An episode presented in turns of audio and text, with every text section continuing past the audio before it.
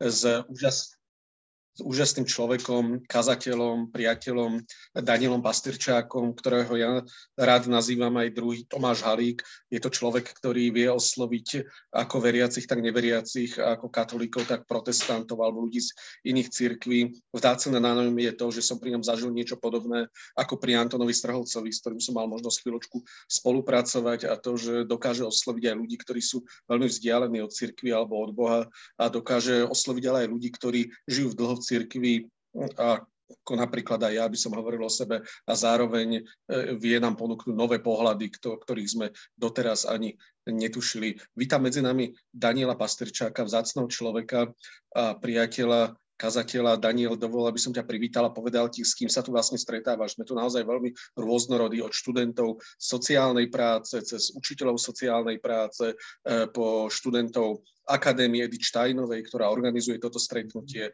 alebo sú tu možno aj ľudia, ktorí sú tu úplne náhodní, ktorých ani nepoznáme. Takže vítam ťa medzi nami na tomto vianočnom stretnutí, ktorého záverom bude môcť byť aj diskusia a máš slovo. Nech sa páči a ďakujem, že si prijal pozvanie. Ďakujem, Miško, za krásne privítanie. Michal vždy, keď o mne hovorí, to tak troška nafúkuje. Ale je pravda, že keď som bol predčasom u Halíka na Omši, tak potom ma zobral do zakristy a tam ma predstavil tým ministrantom svojim, že, že, o, že o tomto človeku hovoria na Slovensku, že je to druhý Halík. Potom sa ma spýtal, či mi to nevadí. tak som povedal, že tak toto mi určite nevadí. A s Tonkom sme boli veľmi blízki priatelia. No. Takže uh, no tak je to také, ja som si vravel, že vy tu budete jedna taká skupina, ktorá sa navzájom dobre pozná a ja tu budem taký cudzinec, ale tak teraz som dobre zapadol, lebo zrejme sa navzájom tiež nepoznáte. A to, čo nás v tej chvíli spojilo, že ste sa pripojili a pred nami sú Vianoce. A ja som slúbil, že teda poviem nejaký taký do pár myšlienok k Vianociam a potom by sme sa mohli porozprávať. Som otvorený akýmkoľvek vašim otázkam. Ako moto toho, čo chcem k Vianociam povedať, som si vybral moje obľúbené slova od Apoštola Jána. Milovaní, milujme sa navzájom, lebo láska je z Boha a každý, kto miluje, narodil sa z Boha a pozná Boha. Kto nemiluje, nepoznal Boha, lebo Boh je láska. E, chcel by som e, nám dnes Vianoce predložiť skôr ako otázku, nie ako odpoveď. Akú otázku? Pre vieru kresťanov Vianoce znamenajú znamenie nádeje. Vianočný Boh prišiel pre všetkých. Dá sa tomu veriť? Naozaj prišiel pre všetkých? Prišiel aj pre bezdomovcov, pre cudzincov, pre imigrantov i pre tých starých ľudí na sklonku života? Keď človek pozerá na fotografie z Jemenu, Malavy či z Haiti, i v tejto chvíli tam umierajú na kost vychudnuté deti. Ich mamičky sa na to iba bezmocne pozerajú, lebo nemajú na jedlo, ktorým by svojim deťom zachránili holý život. Kde je Boh? Prečo neprichádza? Ešte dobré, že nesneží, aj keď začína mrznúť. Takmer každé Vianoce v Bratislave zmrznú nejakí bezdomovci. Kde je Boh? Prečo neprichádza? Koľko rodín, žien i detí je dnes večer na úteku z vojnou rozvráteného domova. Budú spať v stanoch, kde si na hraniciach Polska alebo niekde inde. Emigrovali do cudziny ako Jozef, Mária a Ježiš, aby si zachránili holý život. V tých cudzích krajinách sa čoraz častejšie stretajú iba so zabuchnutými dverami, s nedôverou a nepriateľstvom. Kde je Boh? Prečo neprichádza? Alebo skúste niekedy navštíviť domov seniorov. Na Vianoce tam majú i oni vyzdobený stromček. Sedia pri ňom vo veľkej hale s jedným televízorom, ticho tu sedia, staručky babky, staručky detkovia, nepozerajú na televízor. smutnými očami hľadia kam si do diaľky na miznúce tiene života, ktorý sa im minul. Aký bude ich štedrý večer? Odchovali svoje deti, vnúčata, zostarli, zoslabli, už pre nikoho nie sú potrební. Spomenie si na nich niekto? Aspoň jeden jediný človek? Alebo zostanú ponorení do čierneho smútku svojho, svojej samoty, kým si ich odtiaľ nevezme milosrdná smrť? Kde je Boh? Opustil ich? Prečo neprichádza? Kde si Bože? Ako k nám prichádzaš? Boh je láska, tvrdil apoštol Ján. Ak sa milujeme navzájom, Boh zostáva v nás a my v ňom. Inak medzi nás Boh azda ani neprichádza. Iba takto, ako láska. Kristus sa modlil za nás týmito slovami. Oče, daj, aby láska, ktorou si ma miloval, bola v nich a tak, aby aj ja som bol v nich. Boh sa nám zjavuje v láske, ktorou milujeme Krista ako ťa máme milovať? Kriste, kde ťa máme hľadať? Na tú otázku nám Kristus už dávno odpovedal. Bol som hladný, dali ste mi jesť. Prišiel som ako cudzinec a prichýlili ste ma. Bol som nahý a zaudeli ste ma. Bol som chorý a navštívili ste ma. Bol som vo vezení a prišli ste za mnou. Čokoľvek ste urobili jednému z týchto mojich najmenších bratov a sestier, dnes ste urobili. Boh je láska. Zjavuje sa tam, kde sa milujeme. Milovať znamená chcem, aby si bol. Tak nás to učil svätý Augustín. Ako som na tom? Mám aspoň jedného človeka, ktorý chce, aby som bol? Aké je to byť človekom, ktorého nikto nechce? Taký človek ako by ani neexistoval. Je uvrhnutý do chladu a tmy nepreniknutelnej samoty. Naozaj osamelý je človek, na ktorého nik nemyslí. Nemá nikoho, kto by mu povedal, chcem, aby si bol. Ale Boh predsa myslí na každého človeka, povedia zbožný. Boh miluje každého, prichádza ku každému. Sú však tisíce, čo tisíce, milióny takých, ktorí to ani netušia. Netu, necítia sa byť milovaní, neveria, že Boh na nich myslí, že k ním prichádza. Naopak, sú si istí, že ich každý opustil. Boh je láska. Ako sa to taký človek dozvie? Ako to pocíti? Možno z nás to zaskočí, no zdá sa, že je to tak. Boh myslí na tých osamelých, zabudnutých ľudí cez moju i cez tvoju myseľ. Prichádza k ním našimi nohami, objíma ich našimi rukami. Boh ľuďom svoju lásku vyznáva cez naše ústa. Osamelých ľudí sa Boh ujíma cez náš záujem, našu iniciatívu, našu blízkosť. Iba takto azda, nie inak, je Boh medzi nami. Ak chceme, aby Boh bol v nás a my, aby sme boli v ňom, naplňme naše srdce záujmom o druhého človeka. Uveďme do srdca i tých, na ktorých nik nemyslí.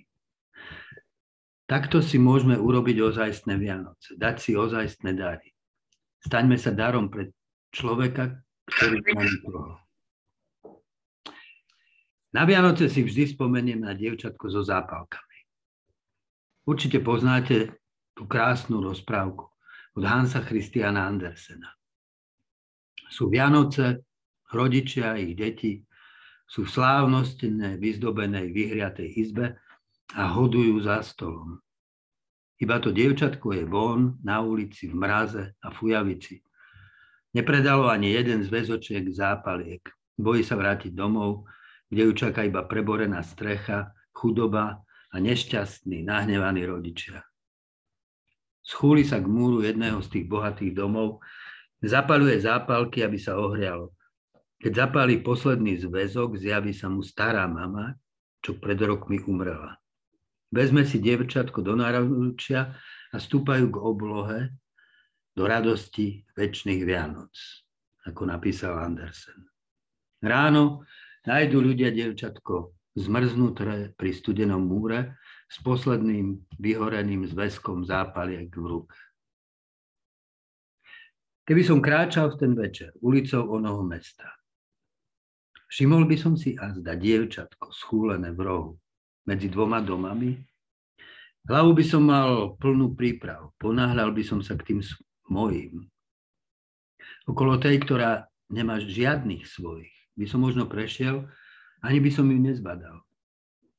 Viem si vôbec predstaviť osamelosť ľudí, ktorí nikomu nechýbajú, sú neviditeľní, nik na nich nemyslí, nik ich nehľadá. Za múrmi domov, medzi ktorými sa neviditeľné devčatko chuli, sa veselí rodina pri jedle a darčekoch. Nemyslia na to, že teplé múry sú z druhej strany studené.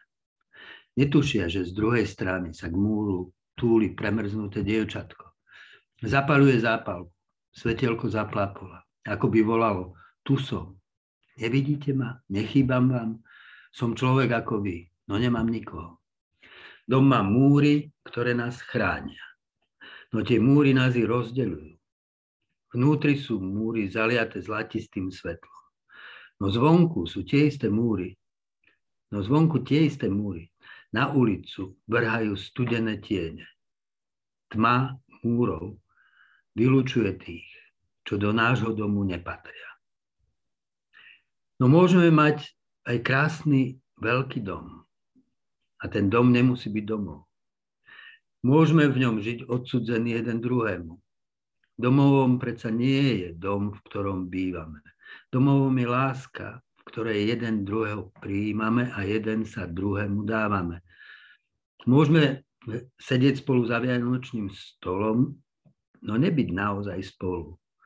Prostred tepla a dostatku môžeme byť rozdelení ľahostajnosťou, pýchom, egoizmom závisťou, skrytými ranami, ktoré sme si počas roka navzájom uštedrili.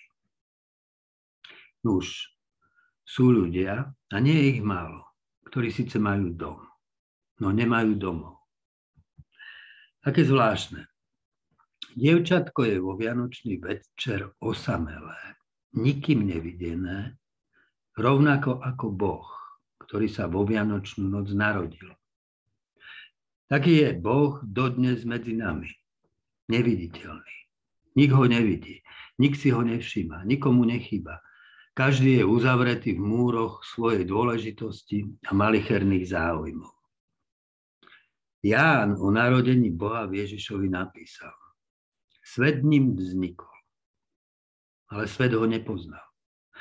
Do svojho vlastného prišiel, ale jeho vlastní ho neprijali.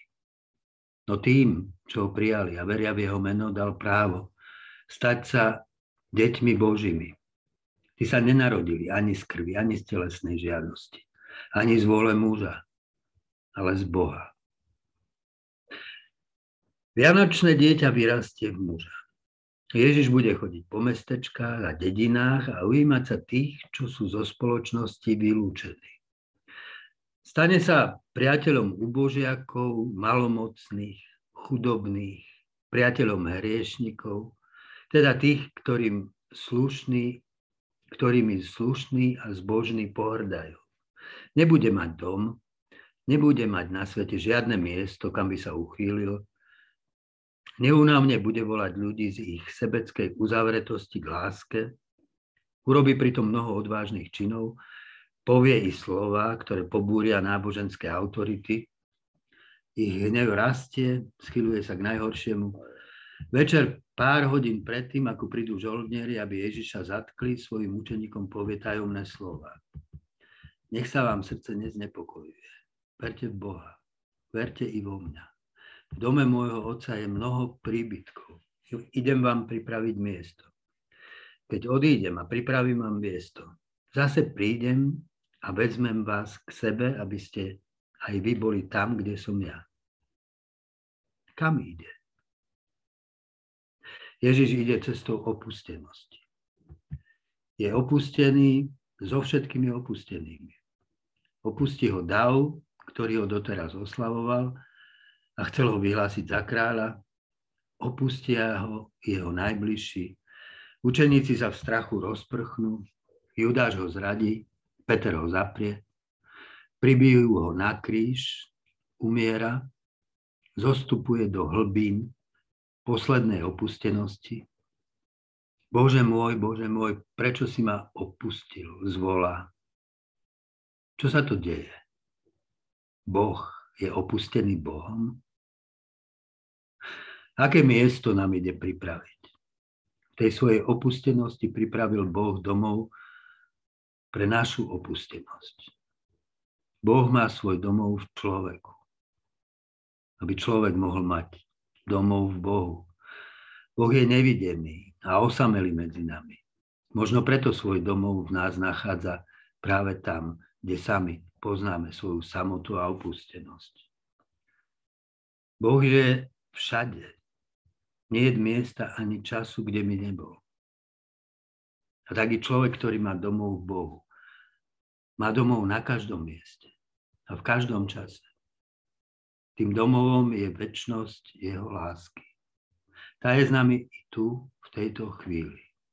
Neviditeľný domov, ktorý nám nik nemôže vziať. Tak vidíme dievčatko v novoročné ráno. Ľudia vyjdú zo svojich domov, vidia zamrznuté dievčatko. Dievča má na tvári úsmev, ktorému nerozumejú. Videlo krásu, ktorú oni nevideli. Objala ju dobrota, ktorú nepocitili. Odišlo do slávy, o ktorej nič nevedia. Nad domami, ktoré vrhajú do ulice studené prísne tiene, sa rozprestiera domov väčšnej lásky. Lásky Boha, ktorý je v uliciach mesta neviditeľný a nepoznaný. Toto prajem vám i sebe, aby nám Boh Vianoc otvoril oči pre ten neviditeľný domov a v tom domove, aby sme sa navzájom prijali a stávali sa jeden druhému domovom. Skúsme chvíľu premýšľať. Spomeňme si, kde v našom okolí je človek, ktorý nemá nikoho. Nik na neho nemyslí. Nik nechce, aby bol. Máte to? Nož nájdime v sebe odvahu byť pre toho človeka, tým, kto na neho myslí. Zmeňme jeho údel. Obráťme k nemu pozornosť svojej mysle. Premýšľajme, čo by som mohol urobiť, aby som mu presvedčivým spôsobom prejavil lásku. Ako by som ho mohol uistiť? Teším sa, že si. Chcem, aby si bol. Príjmime toho človeka do svojho života. Venujme mu čas, pozorný pohľad, úsmev. A urobme všetko potrebné preto, aby vedel, že je tu niekto, kto chce, aby bol. To je azda jediná odpoveď, ktorú môžeme dať tej znepokojujúcej otázke Vianoc. Prijať do svojho srdca aspoň jedného osamelého človeka. Prejaviť mu lásku. Takto v nás budú po celý rok prítomné Vianoce. Boh bude v nás a my budeme v ňom. Ale pozor, vpustiť Boha dovnútra je nebezpečné a riskantné podujatie. Chce to štipku odvahy. Tam, kde vstúpi Boh, vstúpi aj ozajstná láska. Ozajstná láska je verná.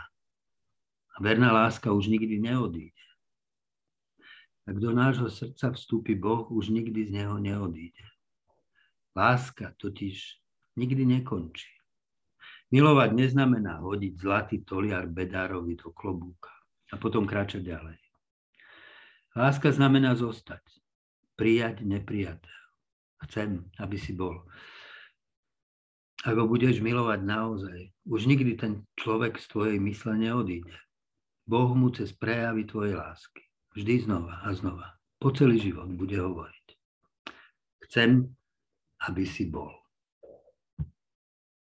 Oak.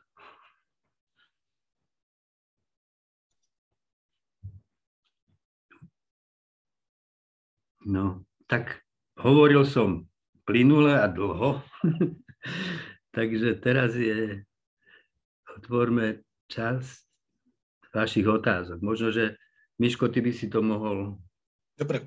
ďalej moderovať. Hm? Aj budem, len som si chcel nechať chvíľu ticha, aby som porozmýšľal nad tým človekom, eh, ktorého nechávam aj ja vo svojom srdci osamelého.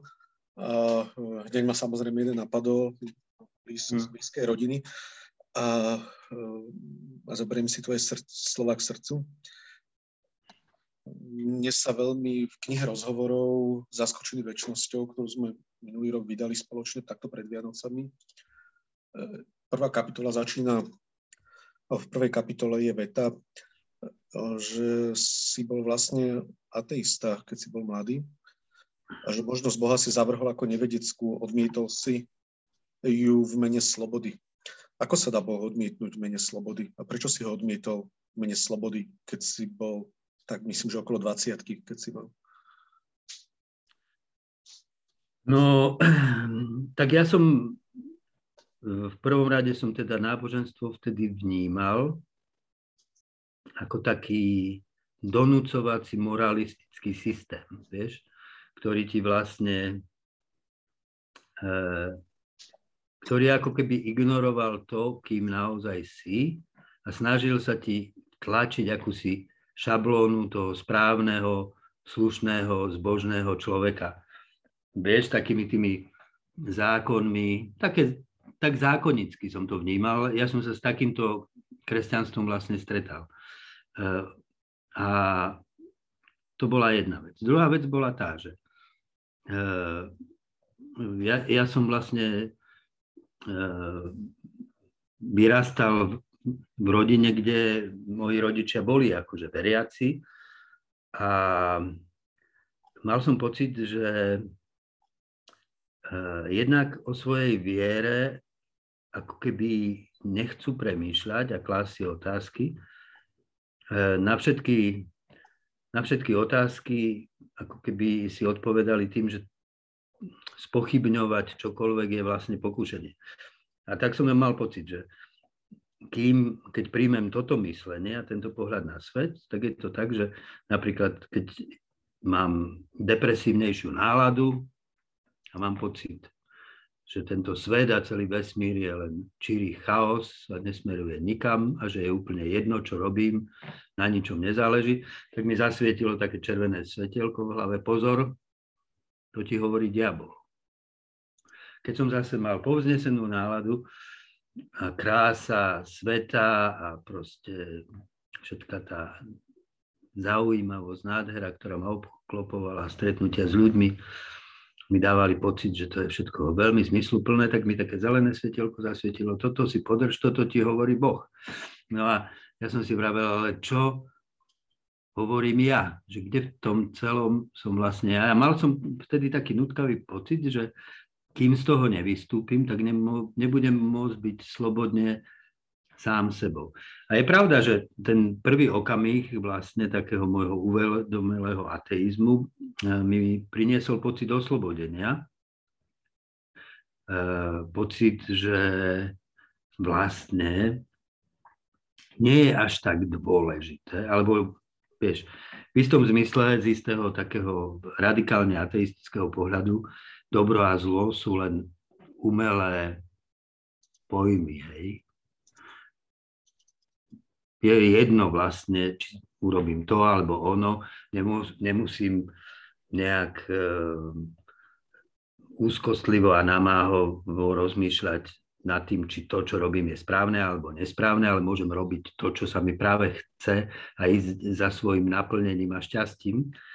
Ale druhý koniec tej slobody bol v tom, alebo toho pocitu slobody bolo v tom, že čím dlhšie som takto žil a šiel som vlastne za tým svojim, tým viac na mňa padal pocit nezmyselnosti, pretože vedľajším dôsledkom takto pochopeného sveta bol pocit, že nič nemá zmysel. No, keď som si predstavoval, že svet vlastne a ja v ňom nie je nič iné, iba výsledok náhodného pohybu slepých hm, hmotných častíc, a že vlastne všetko to, prečo človek chce žiť, to, čo by mu mohlo dať zmysel, ako je napríklad láska, poznávanie pravdy, alebo dokonca aj tá sloboda, sú v podstate iba ilúziou.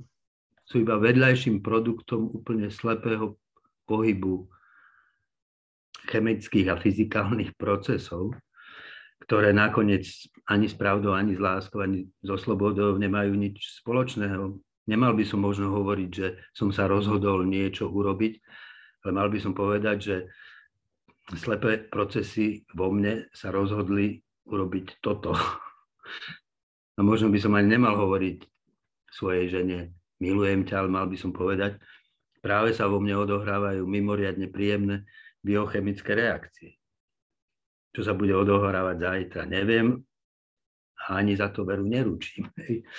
Čiže E, a tento, a v podstate to, prečo som vlastne začal vnímať takýto môj, teda nazvime ho ateistický pohľad na svet a skutočnosť, sa mi stával čím ďalej tým viac nepravdepodobným a nepriateľným, tak to bolo práve to, že to bol svet absurdity, akoby postavený na hlavu, že to najmenšie v ňom vládlo nad najväčším. Slepé, nevedomé pohyby hmoty vládli nad tým najväčším, nad vedomím človeka, nad jeho schopnosťou milovať, rozhodovať sa, premýšľať, hľadať pravdu. Takže to bola taká márna sloboda. A treba povedať, že v tú noc, keď som zažil skutočnosť Boha, som zažil oslobodenie iného druhu oveľa hlbšieho. Pretože vlastne to, dnes to vnímam tak, že to, čo zažívame ako hranice, ako neslobodu, ako bremeno všetkých tých obmedzení, teda, že chcem milovať, ale nemilujem tak úplne, ako by som chcel, že chcem poznať pravdu, ale ju nikdy v plnosti nepoznám, že to sú vlastne tie hranice, ktoré nás volajú, aby sme ich prekročili smerom k nekonečnému bytiu Boha. A byť takto vo vzťahu s tým nekonečným je nesmierne oslobodzujúce.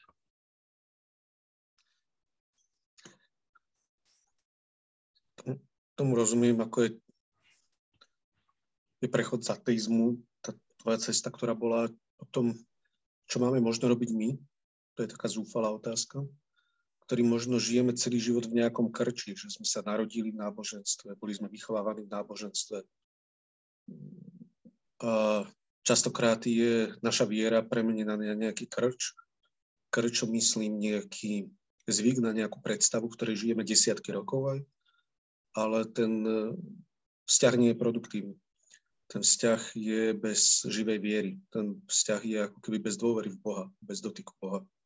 Ako von z tohto začarovaného kruhu, toho krčovitého vzťahu k Bohu, ktorý sme postihnutí mnohí kresťania.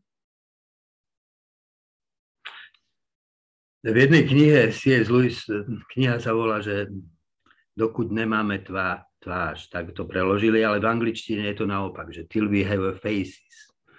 Že, tak tam tá hlavná hrdinka nakoniec prichádza k takému poznaniu, že hovorí, že prečo by nám mal Boh načúvať,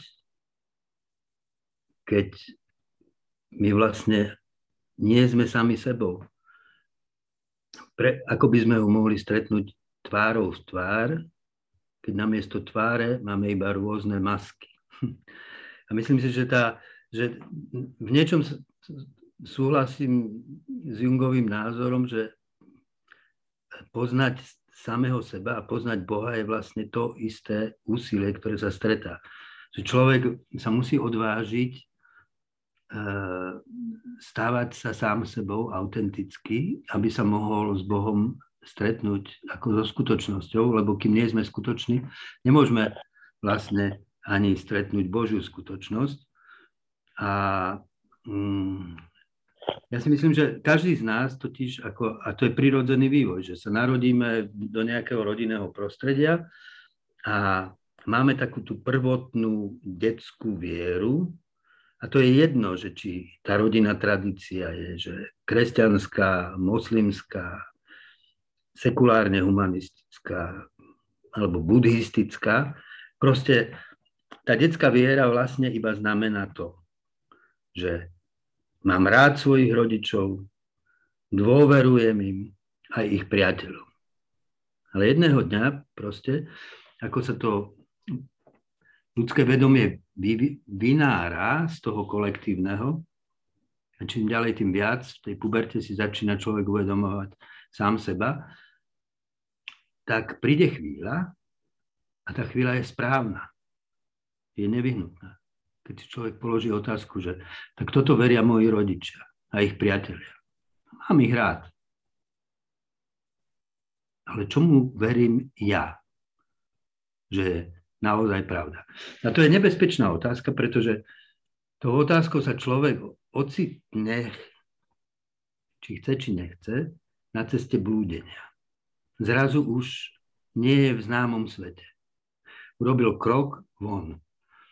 E, ale ten krok von je nevyhnutný, pretože inak človek prežije celý svoj život iba v tej bubline tej proste kultúrnej reality, ktorá ho určila.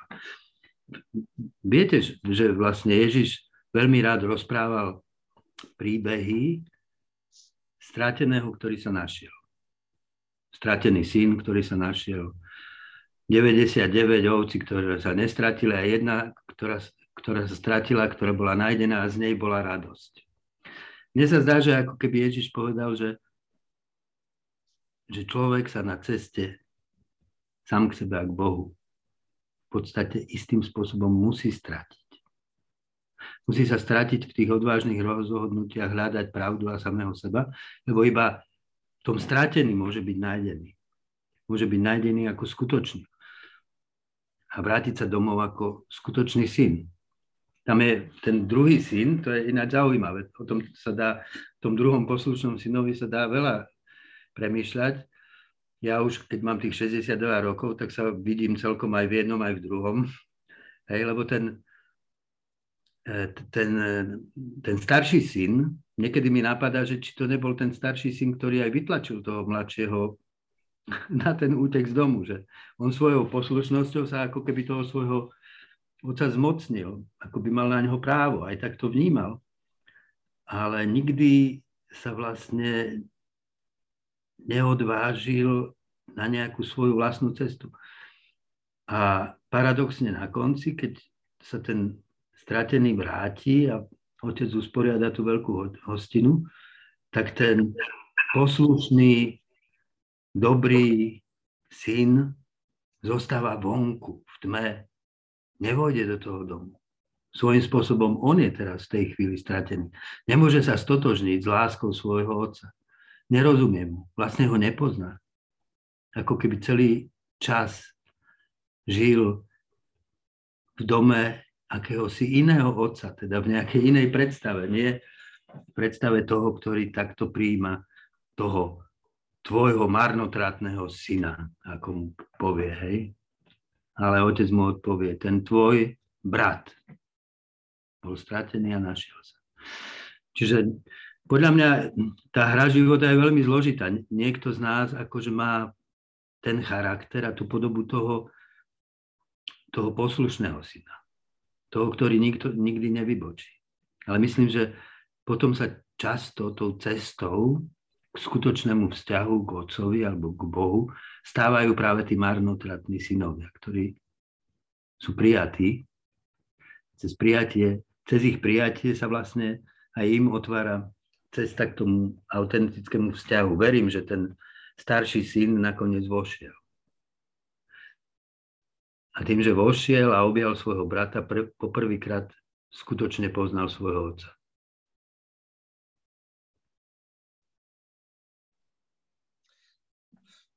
Kolegyne, kolegovia, priatelia, priateľky, ako máte chuť, tak my máme s Danielom už mnoho diskusí za sebou, ja by som sa ho vedel pýtať a vždy ho znova rád. Michal mi toľko už otázok položil. tak teraz máte vy priestor, ak chcete, tak nech sa páči úplne slobodne, voľne, kdokoľvek z vás si zapnite mikrofón a ak máte chuť, tak sa spýtajte. Môžete sa pýtať na čokoľvek. Dobrý večer. Dobrý. Akože som sa tak dobre započúval aj zamyslel. A minulé, keď pán profesor vás predstavoval, pán profesor Lach, tak sa mi zodpovedala jedna taká otázka v hlave, že som evanielik a rovnako pre evanielikov som ako keby taký, že katolík. A katolíci mi hovoria, že ty luterán. Ale ja mám tiež také, že ja sa modlím aj zdravá z Mária. Mm-hmm. Napriek tomu, že verím aj v Máriu a keď dva roky dozadu som pôsobil spevokolou na Dolných príbevciach v cirkevnom zbore, tak ja som tak vždy na spevokolou povedal, že a teraz na konci by sme si mohli dať zdravá z Mária. To bolo pre nich také ako, že bol to vtip, ale, ale mám tiež takú strednú, ako keby, že možno vieru, že a pozeral som aj tú diskusiu pod lampou, čo ste, kde ste prezentovali vašu knihu v spolupráci s pánom profesorom a tak som si zodpovedal na niektoré otázky. Keď ste spomínali, že ste čítali aj knihy nejakých katolických kňazov, že v podstate je jedno, že aká je viera, ale dôležité je, na čo človek myslí, alebo akú vieru má v sebe. Hmm. No, úplne súhlasím. Karol Gustav Jung v liste jednej evangelickej farárke napísal aj takú vetu, že, že mnohí uh, mi vyčítajú, že v sebe spájam katolicizmus s protestantizmom, a označujú to za moju e, nedôslednosť alebo bezcharakternosť, alebo tak nejako to napísal, ale pre mňa je to psychologická nevyhnutnosť. Ja som sa tiež raz modlil zdravá z Mária s mojim kamarátom Erikom Grochom na začiatku jeho duchovnej cesty. A teraz čítam knihu, ktorá ma strašne fascinuje a jej hlavný ako keby duchovný prameň je mariánsky, lebo to celé sa zrodilo v Medjugorji. A ináč to dávam do pozornosti. Je to kniha eh, škótskeho autora a volá sa Mary's Meals, alebo teda v Slovenčine, že pozoruhodný príbeh Máriiných jedál. A to je, ja som sa s tým človekom, s tým, on sa volá Magnus, som sa stretol eh, na tom večeri trochu inakšie s Adelou a on mimoriadne na mňa zapôsobil. No tak je to človek, ináč jeho príbeh stručne povedané je, že ako mladý chlapec e, so svojím bratom a myslím aj sestrami práve v Medjugorji prežil nejaké také hlboké stretnutie s Bohom, ktorého e, vlastne celý život motivuje a on sa vlastne už od mladosti venoval rôznym charitám, ale teraz to, čo robí, do, dozrelo do proste úžasného diela, veľmi jednoduchým spôsobom dnes cez sieť vzťahov s ľuďmi z celého sveta, z ktorých mnohí sa nejakým spôsobom v tom Medjugorji stretli, tak to je zaujímavé, e, tak e, zabezpečuje e, na každý deň jedno jedlo školách v tých najchudobnejších oblastiach, dnes už pre milión, milión a pol detí teda. A za tých, ja neviem, koľko je to už rokov, čo to robí, ale to už sú roky, Via, viacerí, mnohí z tých detí, ktoré by sa vôbec neboli dostali do školy, e, vyštudovali, niektorí sú z nich lekári, niektorí učiteľia, proste fascinujúce. A, a to, čo je tam zrejme, však on to nepíše tak umelo ideologicky, on to tam len spomína fakticky, že, že tie inšpirácie vlastne to Medjugorje bo, boli dosť dôležitým momentom celého toho pohybu. Takže ja nemám žiadny dôvod pohrdať marianskou vierou, pretože hm, existujú príklady, kde to naozaj akože sa ukazuje ako výdatný, živý duchovný prameň. Prvýkrát som si to napríklad uvedomil, neviem, či ste videli ten dokument Ivetka Ahora. Videli ste to niekto? To je o, te, o tej Ivetke, to je, tak to si pozrite, to je úplne, že ten film, ne, ne, to není náboženský film, točil toho český režisér, eh, ktorý vlastne len nahovoril tú Ivetku, aby mu rozprávala ten svoj príbeh. A to je no, Ivetka z, uh, aké je to teraz takéto putnické miesto na Slovensku? Litmanovej. Litmanová. Litmanovej. Niekto z vás to videl, hej? No mňa úplne ten film dostal. Tá Ivetka je tak autentická a je tak jasné, čo si, čo si hlboké cez tie vízie s Bohom prežila, že to, sa, to ja neviem poprieť nejako. Dokonca ani ten režisér. To bolo zaujímavé, že keď bola premiéra toho filmu, tak jedni e, kritizovali toho režiséra, že e, proste propaguje katolicizmus, alebo teda ten mariánsky kult a druhý mu a zase zo strany cirkvi dostal ako výčitky, že e, robí karikatúru z cirkvi, lebo ale on nič z toho neurobil. Tam bol len veľký kontrast medzi autentickosťou tej Ivetky a, niek- a neautentickosťou tých, tých niektorých cirkevných predstaviteľov, čo bolo proste len dané tým, akí boli. No.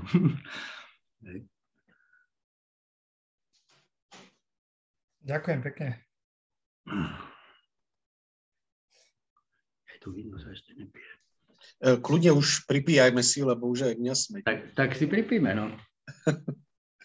tak. Na to, na to že, že spájať sebe katolicizmus s protestantizmom je psychologická nevyhnutnosť. Ďakujem, na zdravie. Kým sa niekto odváži s ďalšou otázkou, tak možno sa tiež nadviažem na túto tému. Pápež František vo svojej jednej z posledných kníh rozhovorov Boha svet po pandémii e, napísal, že stiera, e, sa, že sa snaží streť rozdiel medzi veriacim a neveriacim človekom, medzi kresťanom a ateistom. Ako chápať tieto slova? Alebo samozrejme ortodoxnejšie, ako keby, alebo tradicionalistickejšie prúdy, či už mojej katolíckej alebo evangelickej alebo, alebo inej kresťanskej cirkvi, samozrejme, že veľmi ako keby ostražito sledujú takéto vyjadrenia pápeža Františka a hovoria snáď o nejakom panteizme alebo o nejakom riedení viery, alebo ja keď hovorím o record s niektorými biskupmi, tak častokrát, samozrejme si to nemôžu dovoliť verejne, ale častokrát takto reagujú na podobné vyjadrenia pápeža Františka. Ako im rozumieš ty? Ja si myslím, že E, pápež František nie je úplne nový, akože v tomto myslení. Takéto myslenie je vlastne staré už 2000 rokov a, a je starým akože ortodoxným prúdom kresťanstva. Justin Martyr napríklad hovoril o kresťanoch pred Kristom a medzi týchto kresťanov pred Kristom zaradil nielen Abraháma a Mojžiša hej, z biblických starozákonných kníh, ale rovnako ako Sokrata alebo Pythagoras, proste všetkých tých ľudí, ktorí miere poznania, ktoré im bolo prístupné, hľadali pravdu a odovzdávali sa pravde. A to vlastne Justin Martin napísal práve v komentáre k tomu prologu Janovho Evanielia, kde Kristus skôr ako je prítomný Ježišovi v jeho príbehu, tak je logos, z ktorého postal celý svet a ktorý osvetľuje každého človeka prichádzajúceho na svet. A Justin Martyr hovorí, že každý človek v miere toho, ako prijíma to svetlo vo svojom živote a nasleduje ho, tak je proste nejakým spôsobom účastný na Kristovi.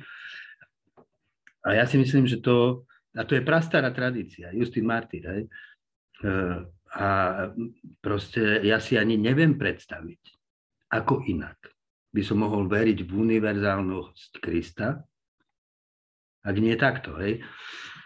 Eh, je známe, že to Tomáš Halík občas pripomína, že eh, to slovo ateista pravdepodobne prvýkrát akože v tejto, lebo to je grecké slovo, bolo použité na označenie kresťanov a možno ešte pred nimi aj židov, pretože vlastne ateist, ateizmus je, vla, je v zásade slovo, ktoré bolo vynájdené na to, aby označilo ľudí, ktorí odmietajú sa kláňať istej podobe Boha. Hej, napríklad vtedy tým, tým Bohom rímskeho panteónu. A v niečom si myslím, že skutočná viera v sebe potrebuje mať prvok toho ateizmu, hej, nazvem to tak, pretože človek stále potrebuje vychádzať zo svojich vytvorených obrazov Boha a pýtať sa, že tak ale aká je pravda, aký je naozaj Boh? Hej, a vystupovať z tých obrazov, aby sa stretal s realitou. A treba povedať, že atei, teda ľudia, ktorí veria, že eh, ateizmus, keď tomu rozumiem, je len najzredukovanejším obrazom Boha. Hej? Tomu, čo my dnes hovoríme ateizmus. Je, lebo slovo Boh je slovo, ktoré označuje to, čo je v byti zakladajúce, väčšie a nekonečné. To, z čo je všetko ostatné od, odvodené. A zjednodušene by sme mohli povedať, že pre takého toho pozitivistického ateistu eh, Boh je väčšiná nevedomá hmota, v ktorej sa všetko ostatné zakladá. Hej. A myslím, že František, keď to hovorí, tak pre ňoho, teda ja mu rozumiem tak, že on si všíma, že viera v prvom rade není koncept, ktorý máme v hlave. Ani slova, ktoré hovoríme. Ale že viera, skutočná viera sa prejavuje Eh, v našich konkrétnych činoch, rozhodnutiach, ktoré urobíme v kritických situáciách života. Hej, že, eh, a, na, a veriť v Krista, čo to vlastne znamená? Znamená to, to, že ja teraz hovorím a vyznávam ti a poviem, že ja verím v Krista, alebo mám nejaké, nejakú teologickú predstavu, čo to, kto Kristus bol a ako sa to vzťahuje ku mne. Alebo veriť v Krista znamená žiť odovzdaný duchu tých hodnôt, ktoré reprezentoval, teda hodnôt lásky, ktorá miluje aj za hranice nepriateľstva, žiť odovzdaný pravde, nech prichádza odkiaľkoľvek a zostať jej verný aj vtedy, keby, keď tá vernosť tej pravde ma ohrozí. Myslím si, že proste človek, ktorý žije v Kristovi, alebo ten človek najviac žije v Kristovi, kto najviac žije v duchu týchto hodnot, žije a ľahko sa môže stať, že niekto ako ja, ktorý stále o Kristovi hovorí, hovorí o jeho láske, o jeho pravdivosti, keď príde na lamanie chleba v kritickej situácii, eh, sa preukáže tak, že dá prednosť sebe samému, ochrane svojich záujmov, Mm, svojim výhodám pred láskou alebo pravdou. A naopak, človek agnostik, hej, alebo ateista ho nazvime, ktorý sa o Bohu e, hovoriť zdráha, pretože si myslí, že to je niečo, čo nikdy aj tak nemôžeme pochopiť.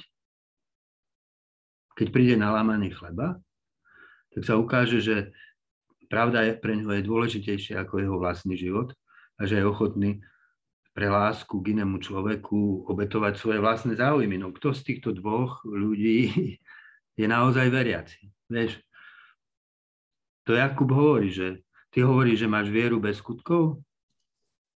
Ukáž mi tú svoju vieru bez skutkov a ja ti ukážem zo skutkov svoju vieru. Budeš, teraz som sa priklo... to je ten starý spor protestantov nie?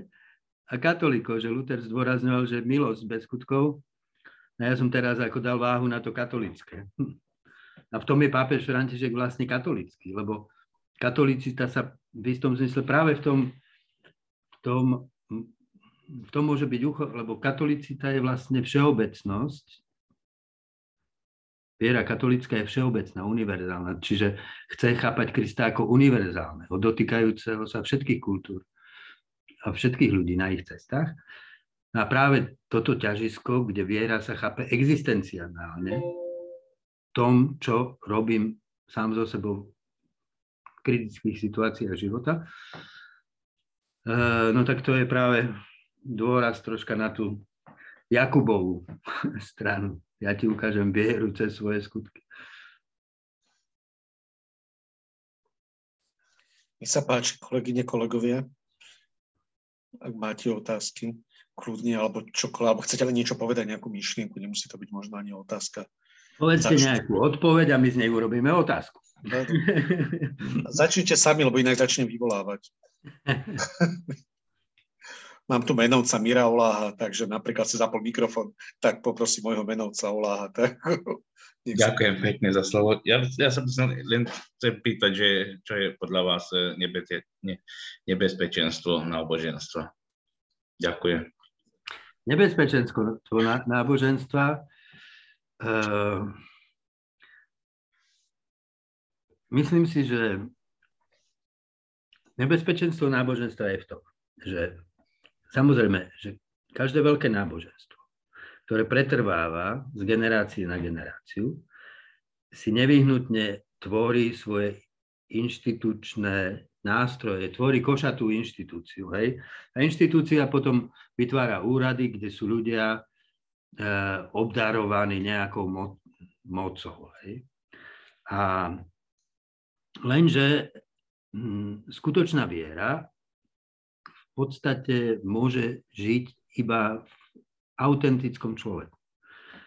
No a práve to, že existuje vlastne inštitúcia náboženskej moci, je nebezpečná, lebo človek, ktorý je v inštitúcii, sa veľmi rýchlo a ľahko začne chovať eh, ako reprezentant inštitúcie a nie ako človek sám o sebe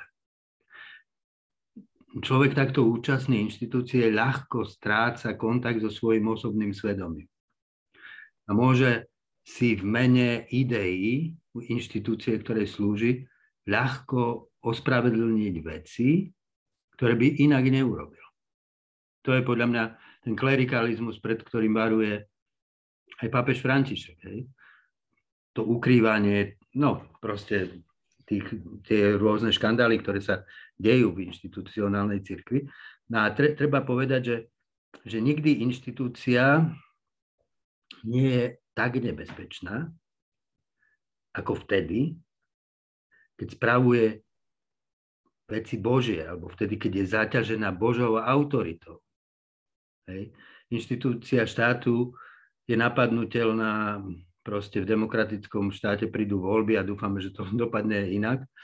Ale tam, kde človek eh, proste eh, je účastný tejto inštitúcie, tak hm, ľahko, ľahko sa proste môže stať taká inštitúcia nástrojom manipulácie a neslobody. A samozrejme, ďalším výsledkom toho je, že keď je taká inštitúcia účastná priamo nejakého politického života, konkrétnych záujmov nejakej krajiny alebo nejakého etnika, tak sa potom stávajú tie hrozné veci, že náboženstvom sa ospravedlňuje zlo, vojny, prenasledovania. Ehm, hej, no však my, kresťania, to, toho máme dosť. Procesy s čarodejnicami, súdy nad kacírmi, náboženské vojny. Čiže ja si myslím, že tá inštitúcia potrebuje byť v každej generácii zachraňovaná odvážnou, autentickou vierou ľudí, ktorí ju pretvárajú a môžu ju pretvárať iba vtedy, keď sú kritickí, keď jej nastavujú zrkadlo, keď majú vlastne odvahu aj čeliť a pomenovať všetky tie jej E, zlé spády. Čiže e, je to na nás a myslím si, že aj tie proste ťažké časy, čo teraz prežíva napríklad katolická církev, keď sa odkrývajú e, proste tie, tie škandály sexuálne, že to je dobré, dobrý čas a treba to chápať ako dobré a treba to podporovať pretože to, čo najviac cirkvi ublížilo, je práve to, že vlastne tá inštitúcia sa to snažila zakrývať, aby vyzerala bezúhodne. Ale e, práve táto očistá transparentnosť a to, že ľudia majú právo hovoriť do toho, čo sa v tej cirkvi deje, je hrozne dôležitá. Preto, aby sa tá inštitúcia mohla očisťovať a slúžiť tomu, čomu má slúžiť. Ďakujem pekne.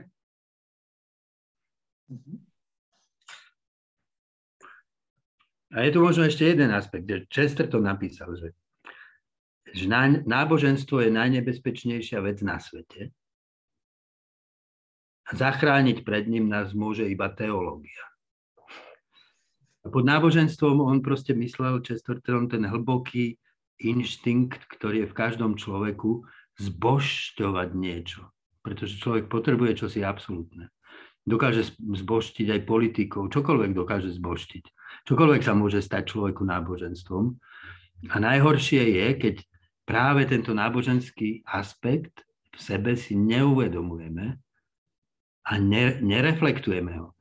Náboženstvo musí byť vyzdvihnuté na úroveň rozumu. Musí prejsť vlastne kritikou rozumu a skúmaním rozumu a porozumením rozumu, lebo ináč je nebezpečné. Je, je, je ako taká slepá sila, ktorá nás môže vrhnúť kamkoľvek. Takže teológia v zmysle myslenia o Bohu nás pred náboženstvom zachraňuje. Podľa Chestertona. Tuším, to je dokonca z jeho ortodoxie. OK. Kto ďalší? Ja viem, že tu máme, neviem, či pani doktorka Drgová nie je absolventka teológie náhodou. Tak ja mám taký dojem, že áno, ale neviem, či sa nemýlim. Pozdravujem všetkých. Áno, je to tak. Takže tá už je zachránená pred náboženstvom. Tá už je zachránená, ale možno keby sa chcela opýtať. Čo. Ja si to užívam teraz, takže v tom adventnom čase, tak veľmi, veľmi som vďačná za toto stretnutie. E, cítim z neho taký pokoj. Takže e, v tichosti naozaj len počúvam a učím sa. Ďakujem za slovo. Ďakujem, ďakujem. Krásny delfín tam za vami. Myslím, že sú dva. Aha, áno, áno, nádherné. Vždy Tie sú skoro také múdre ako my, možno ešte múdrejšie. Rybičky, to je ono, tak uh, tie sú v cirkvi dané, takže preto. Okay. To veľmi dobrý poznatok, pán doktor. To ja vás teda poznám, sledujem dlhé roky, ale toto by ma nenapadlo, že si všimnete. To je úžasné. Je, to vo vás, vidno to.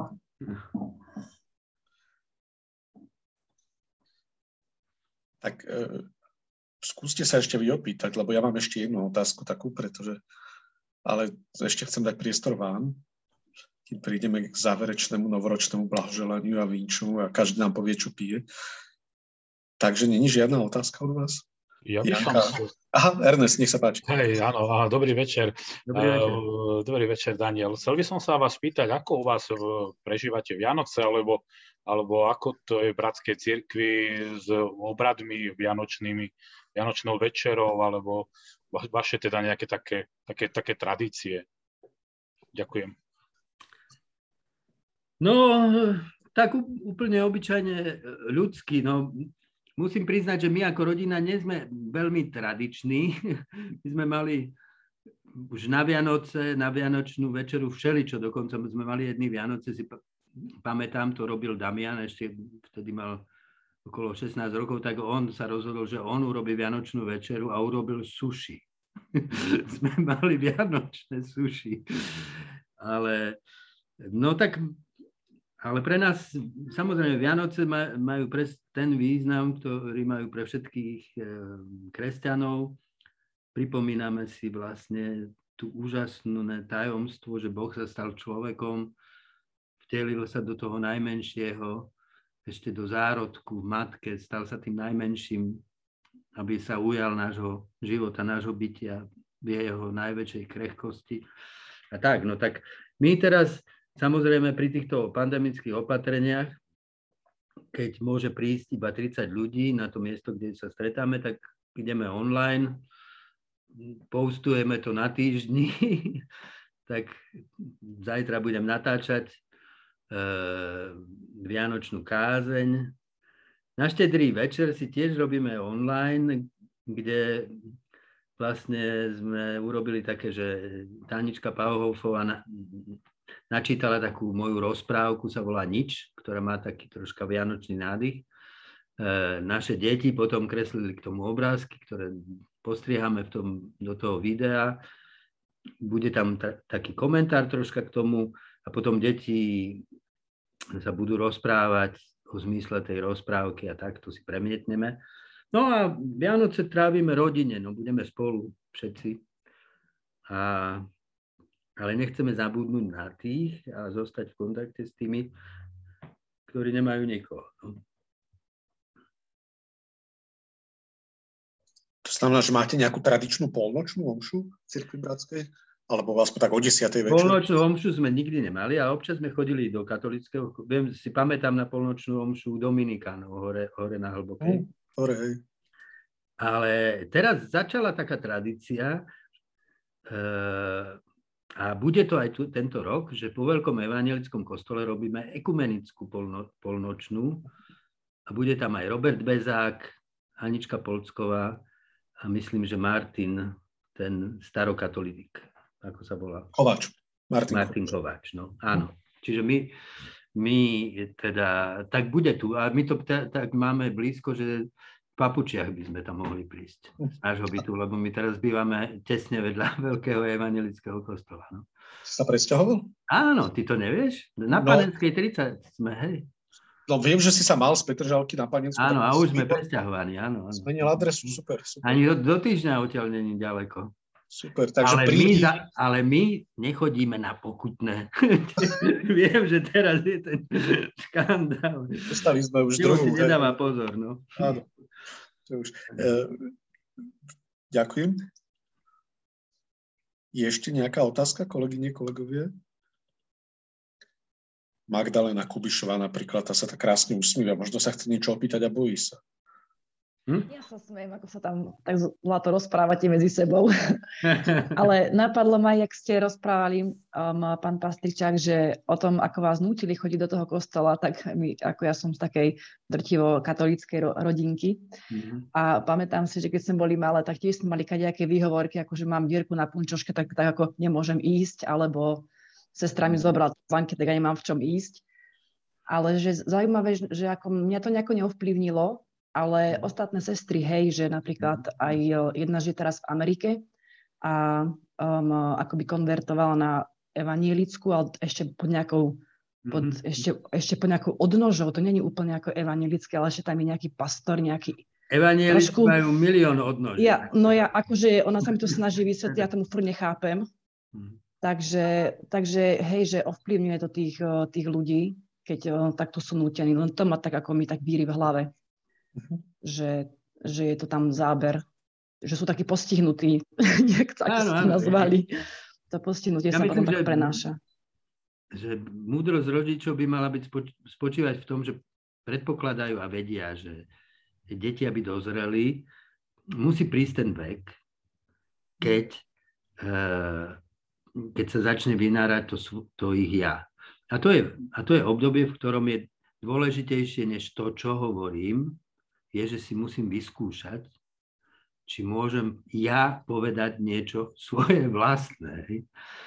A táto sloboda, toto hľadanie, toto vybočenie, ktoré samozrejme prináša aj mm, skúsenosť previnenia, blúdenia, je proste svojím spôsobom nevyhnutne ľudskou cestou a mali by sme mať preto akože milo, milostivé pochopenie a sprevádzať ľudí byť im na blízku aj ako rodičia. V tom viem, že to je hrozne ťažké. No, no aj bez cesty to bolo dosť ťažké. Nám to teda sestra oznámila, teda, že už nebude viac katolík, lebo však sme nejak tak k mm. tomu vychovanie, tak aj pre nás to bolo dosť ťažké do Zúskov sa potom akoby na istú cestu k nej, ale chvála teda, že sme to našli a teraz akože sa normálne sa bavíme aj o tom, o tej jej viere aj, aj tak. Ale je to také zaujímavé, hej, ako to ovplyvnilo. No. Hm. Tak len to mi išlo hlavou. Ja si myslím, že, že vlastne e, kresťanstvo je o, o, to bohatšie a múdrejšie, čím viac e, môže viesť dialog samo so sebou.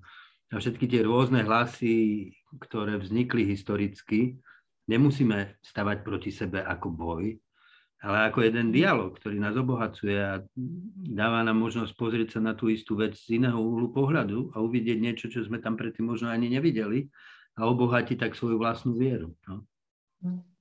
To do istej miery platí dokonca o dialogu s inými náboženstvami. No.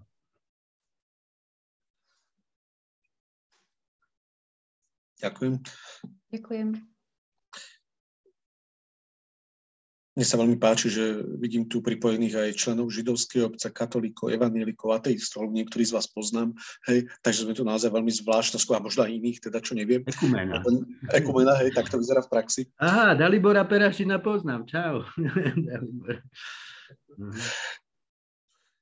tak toho zase ja osobne nepoznám, ale iba z videnia. Teda, ale myslím, že sa ešte osobne nestretli. Dalibor, či stretli? Osobne nie. Uh, ja zatiaľ nie. Hej. Dobre, tak posledná otázka, Daniel, ktorá nechcem, aby vyznela ako nejaká kliše, ale máme za sebou dva roky pandémie, máme za sebou podľa, ja nerád o tom takto hovorím, ale podľa členov pandemickej komisie, oni predpokladajú taký nejaký návrat do normálu okolo roku 2025. Off record, tiež to nechcú moc samozrejme to hovoriť nahlas. A teda bodaj by sa mýlili, či už sa aj mýlili párkrát, takže podaj by sa... Aby sa nemýlili Smerom hore, že? Smerom hore. Dobre. Ale to hovorím kvôli nádeji, na ktorú sa ťa chcem opýtať. Takže ako nestratiť nádej v roku 2022 a ako si zachovať nádej aj v tej rozklade spoločnosti, kedy si opozícia urobila z antivaxerstva politickú tému, kedy naozaj aj ten lepší začiatok, ktorý sme dúfali, vidíme, že vo veľkom chaose politickom mnohom, kedy ako keby nám tu chýbajú pozitívne lídry na Slovensku, ktorých by Slováci nejak masovejšie chceli nasledovať. Mali sme tu návštevu pápeža Františka, ktorá urobila na 4 dní zo Slovenska vetovú krajinu. Boli sme v pozornosti sveta. Ako nestratiť nádej v roku 2022? Ako si ju zachovať? Počas tej návštevy dokázali zatknúť vyšetrovateľov náka. Pamätáš si? Áno. To bolo neskutočné. Akože, nádej, no.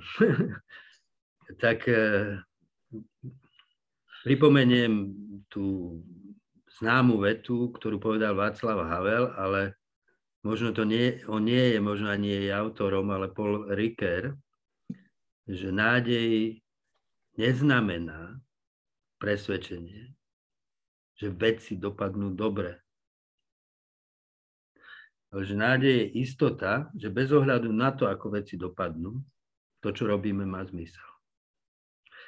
To je veľmi paradoxná veta a podľa mňa v nej je dokonca skrytý duchovný rozmer. Lebo ak naozaj platí, že e, veci ktoré bez ohľadu na to, teda, či dopadnú dobre, majú zmysel, tak to predpokladá nejaký ešte iný rozmer reality. Že zatiaľ, čo, čo tu teraz, to, čo robíme, e, proste sa nepodarilo, napriek tomuto v akejsi inej realite stále má zmysel.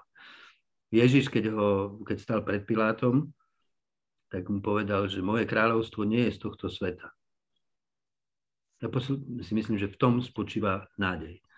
Že nádej, ak má byť nádejou, sa nemôže oprieť o žiadny konkrétny výhľad, o žiadny konkrétny bod tu a teraz v čase. Musí sa opierať o ten svet, ktorý je nad svetom, o svet absolútnych hodnôt, pre ktoré tu žijeme, bez ohľadu na to, v akej sme situácii každej situácii rozhoduje láska. V každej situácii musím byť na strane pravdy a spravodlivosti. Či je svet bohatý, úspešný, alebo sa zmieta proste v kríze a rozvrate. A myslím si, že, že tá ťažká situácia, v ktorej sme sa ocitli, situácia, ktorá fakt svet a tu to naše prostredie, že nie až na hranu, akože nekontrolovateľných konfliktov a to, že naozaj ľudia ako Fico a, a, a tí okolo neho akože zápase o svoju vlastnú kožu sú ochotní, ako vidíme, zajsť, že to nemá hranice, kam sú schopní v tom zájsť. Je hrozivé, hrozivé je to, že tá pandemická situácia praje pravdepodobne aj mocictivým záujmom akože vládcov, ktorí chcú obnoviť svoje pánstvo, že na Ukrajine sa naozaj akože chveje možný konflikt. To všetko sú hrozivé veci, lebo keď si to dáme dokopy, tak môže pandémia pominúť a môžeme sa ale ocitnúť ešte v niečom zložitejšom, než sa nachádzame dnes. Nádej nespočíva v tom, že sa to nestane. Nádej spočíva v tom, že nech sa stane čokoľvek. Vždy sú tu veci, za ktorými treba stáť. A majú zmysel v každom okamihu. Nepoznám inú nádej.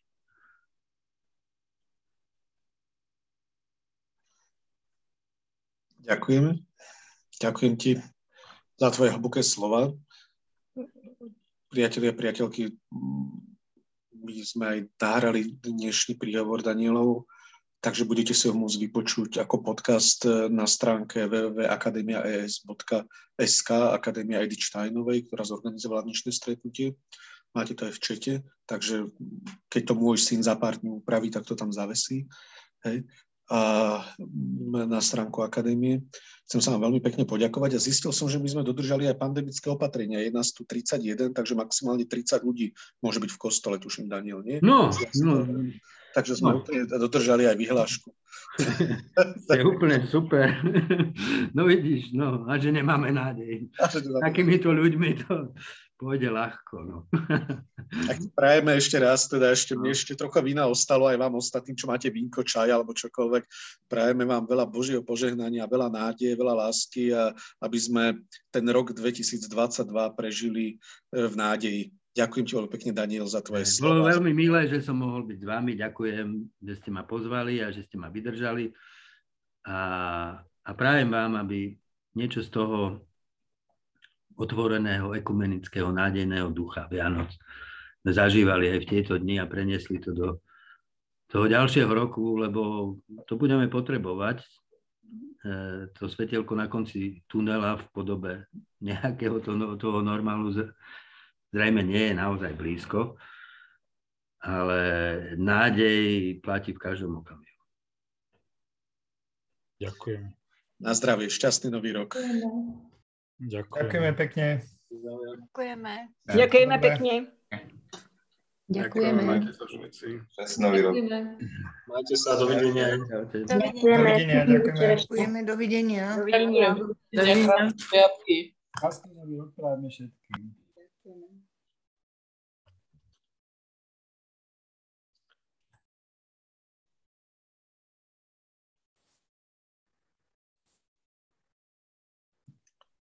Sme to ostali jak málo. Áno, áno, my len dávam pozor, čo sa všetci odpoja, aby ste neostali pripojení. posledný. No, posledný. Dalibor, vy ste tiež v cirkvi bratskej? No, nie, nie som. Ja aj tak, ja, že sa poznáte odtiaľ, lebo občas chodím k Danielovi eh, na bohoslužby, tak som myslel, či náhodou. Ja s Danielom sa poznám asi dosť dlho, už ja som však ešte s Jurom Kušnerikom Aha som niekedy robil, keď robil v tej nadácii stredoeurópskej. Ja som tam chodil akože dobrovoľník, trošku sme sa mnou kamarátili, tak on sa kamarátil so mnou. ja som tedy študoval ešte. Skôr oni ma asi tak dosť potiahli, aj tá Danielová partia, aj Jurajová, taký nejaký, že uh-huh. takéto oslobodenie sa z jednoduchého, či zjednodušeného evangelikalizmu, či ak by som to nazval. No a teraz sme sa tak zase stretli po, po x rokoch. Že... Ja, ja som vlastne akože v IMKE na Slovensku Aha. pôsobím a sme konečne po 20 viac rokoch získali tú budovu v Bratislave. Fakt, už ju máte? To som nevedel.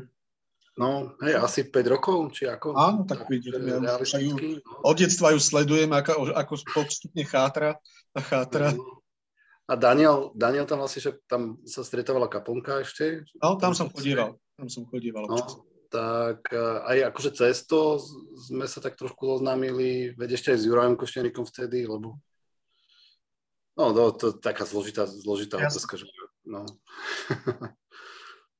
Anton, spomenul som aj židovskú obec, ako teba vždy rád spomínam, v rámci, keďže vás je iba 2500 na Slovensku, takže ja vždy hrdou na to spomeniem, že z toho maličkého počtu 2500 je tu vždy je zástupca židovskej obce. Teda, takže toto to vždy Asi spomeniem. nedovolím vystupovať ako zástupca tejto obce, ale som jej príslušník a, Tak, tak myslím. a, no, a som rád, že som jej príslušník a bolo to zaujímavé dneska.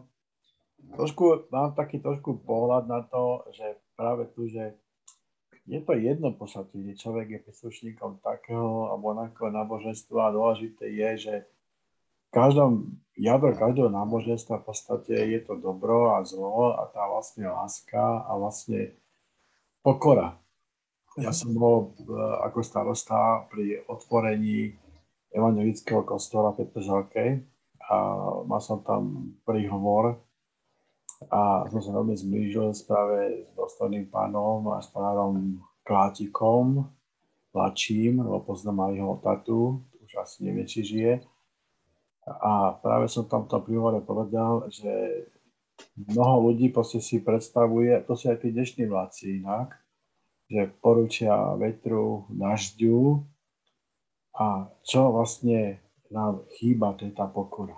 Že vlastne to, to náboženstvo, tá viera, to je v podstate, by mal mať to hlavný prvok tej pokory. Proste pokory pred tým